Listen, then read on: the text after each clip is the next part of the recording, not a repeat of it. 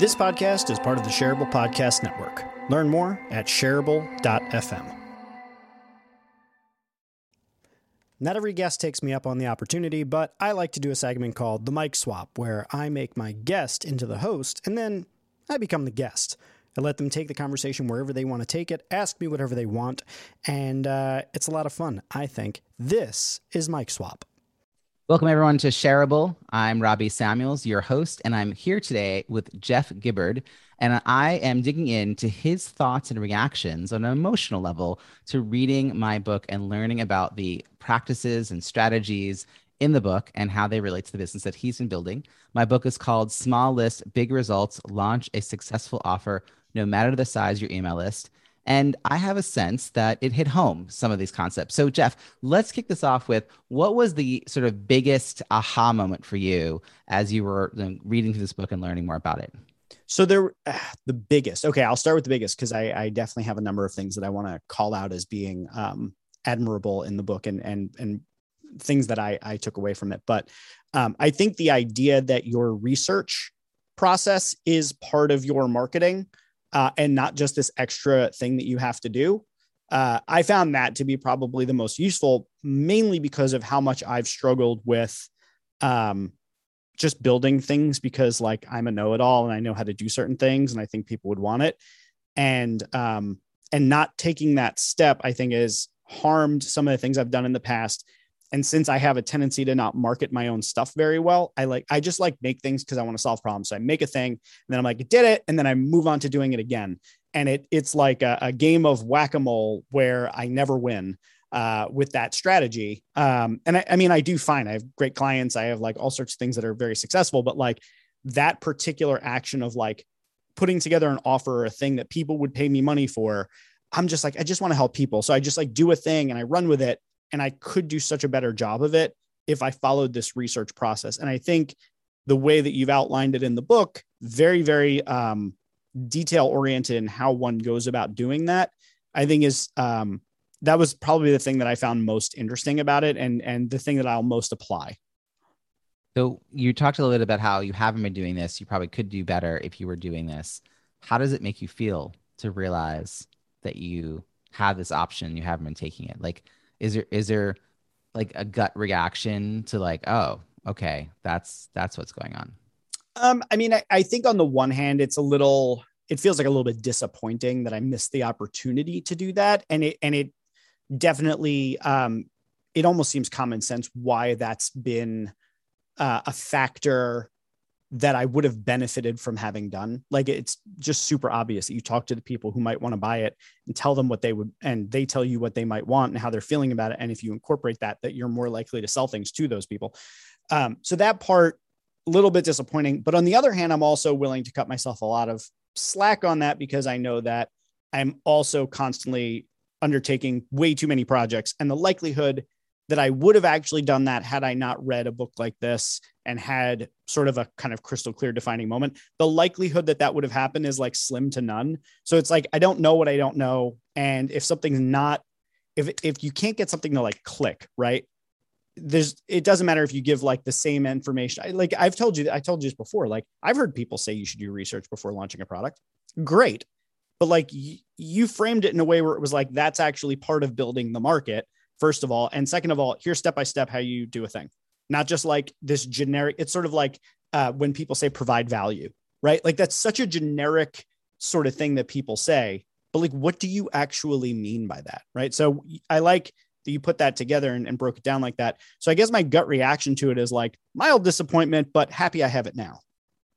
Awesome. Awesome. Uh, you you move through the stages of grief faster than most people. I do. I move through almost everything faster than most people. no, because some of the people thing. that I, I've talked to after reading this book really feel like it was a gut punch. Like, yeah, like because they they realize now, like, oh, that's why that didn't work you probably aren't you have things that are working a and b you have so many other things you've you've put out there yeah. that you're not like hung up on any one of them not having launched like i'm used you know, to things failing and yeah. i'm used to things succeeding so like if something right. fails it's not like i had all my chips on it like i i have things i have bets placed all over the place on different things and i know a lot of the time that the failure of it i can see clearly why it failed so knowing that never makes me I wouldn't say never, generally doesn't make me feel badly. I'm just happy to have learned the lesson and just do better next time because I'm going to have more ideas and I'm going to do more things. So now you said that there was uh, more than one aha for you. So what was what was something else that struck you from what you were learning about this book?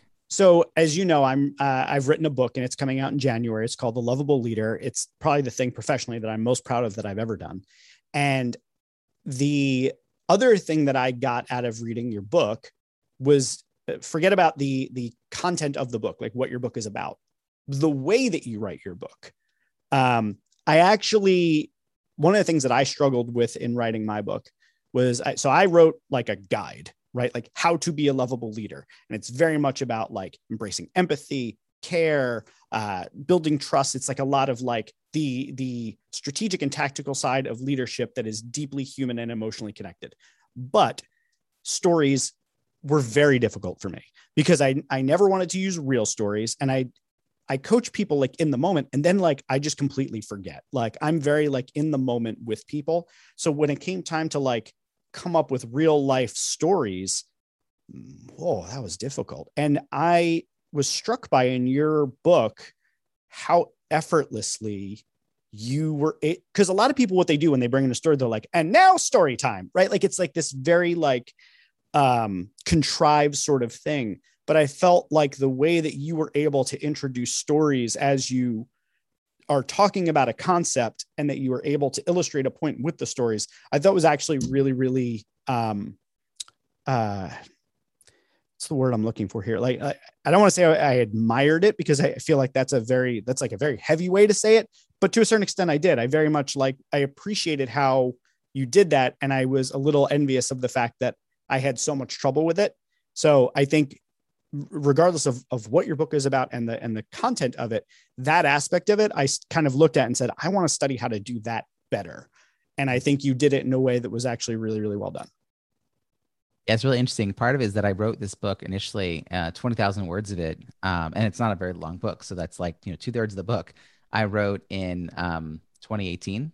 So a lot of the stories were from clients I was working with in 2018. And I captured them in blog posts and in the book at that time, right? Mm-hmm. So one of the things I would say is like by by always writing, by always having a story based um, email list, I was able to go back to those stories and then that refreshed my memory, and then I could figure out like how does how do I leave this in. And I um, I did change the name of all of the people, and I sent that to them too, and said, by the way, like this is you. Um, yeah, I'm changing the name again uh, before I publish. um, so I, I, wanted them to not be like, you know, completely caught off guard. Mm-hmm. Um, but some of them were just such good lessons, like to, to see that. So um, thank you for, for acknowledging that. I, I don't think of myself as the most uh, talented writer in the world. It's a craft that I've been working at. So I think you're a very nice good writer. Yeah. yeah. You're an excellent writer. And the, uh, again, like I think going between like, um, you know, dropping, tactical dropping information steps. and tactical yeah. and stuff, and then kind of like kind of effortlessly like going into a story I, I thought was you know yeah you should be really proud of that. It's hard well, to do. stories are what people remember right? That's totally. that's and i and i like i'm a brand strategist in in one of my many facets of doing work. And like i talk about the importance of stories and i'll write a brand story for for a client like no problem. Right. i'll write emails that are like deeply empathetic and personal and connected. And like bring in like real life examples. But when I sat down to write my book, like it didn't occur to me that I should illustrate some of these things with actual stories. And you know what? It's now I'm speaking it out loud, I'm trying to think of like what it was. But I think part of it is I felt like giving a story would be limiting. Even though it's not, it's actually probably the thing that connects. But I was like, oh, but what if someone doesn't resonate with this example? Like they're gonna they're gonna think, well, I I never managed a bank, like whatever it might be. Like is that going to take people out of it? I might as well just stick with the strategies and tactics. So they're broadly applicable. Here's the framework, right? So I think that's probably where I struggled with it. it. Is like uh-huh. I was like, I don't want people to not like it. I love I love the ahas happening in the moment. Um, so uh, let's just talk about your book launch for a second. Um, I don't think you actually signed up for my my launch. Did I did. You? I'm part. I owe oh. you a review. I'm just okay. Late. So so you've seen the series of emails. Yes. I'm okay. I'm actually flagging all of your stuff. Like I, so I'm flagging, like in a good way. I mean, I'm, I'm flagging yeah. it. I'm saying like this is how Robbie did it, and Robbie's book is like a runaway success right now. So I am going to figure out what Robbie has done here. and you are part of my launch team, so you're going to get invited to the book launch uh, debrief masterclass that we have Sweet. coming up. So, um, but similar to what you were talking about with building an audience in order to get one of your offers off the ground, it's similar to that for a book. It's just that you're doing it through a launch team. And uh, I was building my launch team before my book was really final. It was like on its way to the editor, mm-hmm. and I was already like starting to put out the word that I had a launch team. So it's just um, you know, and then and then getting feedback from people along the way, right? So like as you're going, um, what is the what is the thing your book leads to after? Like, so you have this book, it, it's published. Hopefully, it launches. Hopefully, people read it. Hopefully, you get you know 50 plus reviews. What is the offer, or or what is your hope for after that book comes out? There are two things that I really want this book to accomplish. One for me is it, one is professionally related. The other is completely not right so in the context of what you're asking is i hope that people read the book the book sells and i get more speaking engagements to be able to talk about lovable leadership and provide training to teams so that they can have better leadership inside their companies. So i want lovable leadership as a methodology to spread throughout companies. I want to be able to be the one that goes and and you know coaches teams and, and works with teams on uh, implementing lovable leadership. So that's the first part.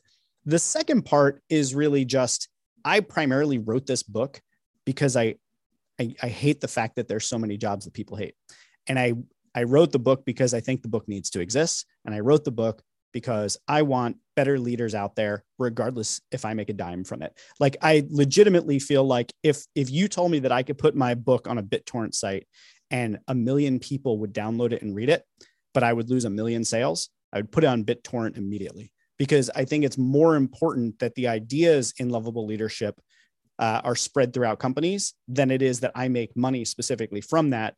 Um, I'm hoping to. I want to make money from the book. I want it to lead to speaking engagements and training and you know coaching at the executive level. Sure, but actually, it's more important to me that it spreads as far and wide as possible.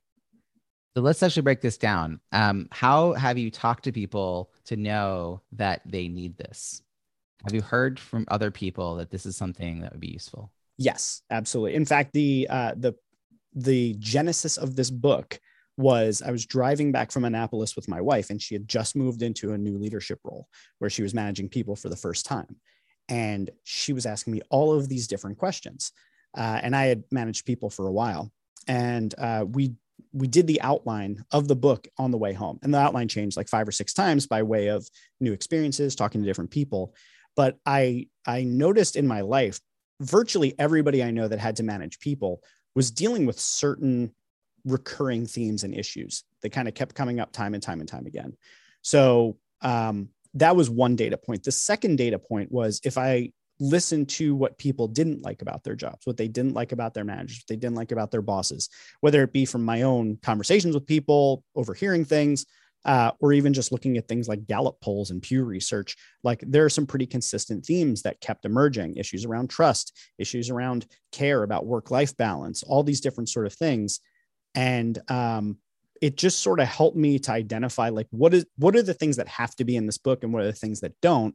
And that helped to create the outline. And then i just kind of provided like hey here's here are my thoughts on it. Here's my experience. Here's uh, an aggregate of other frameworks that i'm pulling in. You know so i'm looking at things like you know the science of influence i'm looking at you know the the laws of human nature and how people think about things. And that's kind of how it all came together. So here's a thought for me. Um, that all sounds great and it sounds like you're on the right track. You said your outcome that you would hope for professionally is to be hired into companies to do training or speaking. Mm-hmm. um, so the examples in your book should make that obvious. Because you would be surprised how the leaps of logic that you think people would make are not going to be made Mm-hmm. So unless you spe- specify that you are a consultant or you're a trainer or you're a coach or you're a speak, like people will not make that leaps of logic just because you're an author, which mm-hmm. is sort of strange, but it's real. Um, yeah. The other thing is, uh, before you publish the book, I would go and find people in those roles that you already have in your network that you know either they're the decision maker or they could be a champion for you and I would start to talk to them now about the ideas in the book and then include quotes from them. Hmm, interesting. Well, the book is at the proof stage, so it's it's we're we're wow, it's really really really really close. yeah, we're like launching soon. Can you okay? Do you have endorsers? Uh, I'm currently in the endorsement reaching out process. P.S. You're Okay. on the list. Well, thank you. Yeah. So that, but I would, I mean, I'd be happy to endorse, but I'm not a person who's going to be able to open those doors for you. So I would really low look at com- people in those companies Mhm. and have them endorse this book. And that would be a way to get a quote from them, get it in the book. Now they have a little buy in, right? Now, when you go back to them, you mail them a copy and you thank them. Now it's like, I'd love to like bring this to your organization. Like, Mhm. let's talk about how we can set something. Like, I, I just think like use the book process to start to really create that pipeline and seed that pipeline. And if you can't get people to easily give you those endorsement or give those quotes, um, it's because they're not seeing the value in what you're creating. Hmm. and then you've got to not hit publish. I don't care what stage it's in the proofing, like stop and revamp it to meet the needs of what they currently see. Because maybe they're like, you need to talk more about, you know, the the the hybrid situation we're now struggling, you know, whatever, right? Like Mhm. maybe there's some scenario that you're not covering. They're like, this is really important, and I don't see that in here. Like I would be like, and here's the chapter on that that I'm now adding, Yeah. um, and get get that sort of buy-in and vetting in the in a tangible form, not in like a that's really nice, Jeff, I like it. But if they're willing to put some time into like creating something, um, and then if they're willing to then introduce you to someone else in their in their office or in their organization that you can send the book to, then they're using their social proof, right? They're using their relationships to introduce you. And that is a form of an ask, but it also shows you that there's even more interest in your, in your offer. And so just be like, and who else can I mail a copy to? Because like when the, when I get a copy, I'd love to mail a who who else you know would be really interested in this, like that kind of thing. And just use the book before it's even live, before it's published, before anyone has access to it, to sort of build this like dozen names that you know you can go to afterward, having already built a connection with around the content in the book.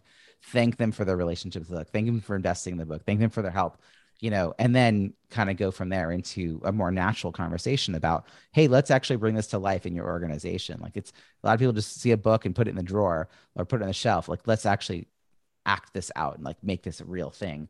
And they'll be like, they'll be much more into it because they actually helped with the book in some way. Yeah. No, I dig it, man. It's it's very much uh, in line with that uh, with the research process, helping to build that market. Right. Uh, and then have a kick-ass launch so that people social proof wise are like, wow, this book's really great. it's Yeah. doing really well. Other people seem to like it. Fingers crossed. Um, let's hope. yeah um this is really exciting i'm i'm so excited for you about this and what's coming next for you and um thanks for taking time to, to give me feedback about my book and hear a little bit more about your book and i, I just got to say this this episode shareable Wait, don't leave. If you've never listened to my fancy outro, do it just once for me, please. Okay, if you enjoy Shareable and you find it valuable, there's a few ways that you can support the show. One, you can share it on social media, which I strongly encourage. I mean, it's literally the name of the show Shareable. Two, you can review it on iTunes, Stitcher, or wherever you get your podcasts. And if you're an Overcast user, as many of my listeners are, make sure to click that star button on the episodes that you like. The third way that you can support the show is by blogging about it or discussing it on your own podcast or even by making a YouTube video where you talk about one of the episodes. And then the final way that you can support the show is by supporting it directly on Patreon. You can find the link in the show notes. Now, before I let you go, I want to tell you about one other thing. You see, Shareable is just one of many projects that I'm working on at any given time. I've got another podcast called Rogue. I do a live streaming show every week called The Heroic Council. I've got a blog where I release a blog post twice a week. And if you're looking to keep up with all sorts of different content that can help you grow and become a superhero in life, I want you to check out jeffgibbard.me. That's where I list all of my current projects and projects that are coming up in the future, including my forthcoming book, The Lovable Leader. It would mean a lot to me if you could go and check out some of the other things I've worked on because I put just as much of my heart into those projects as I do into Shareable. Thank you so much for being a listener. Thank you for being a supporter, and I hope to see you here on the next episode of Shareable.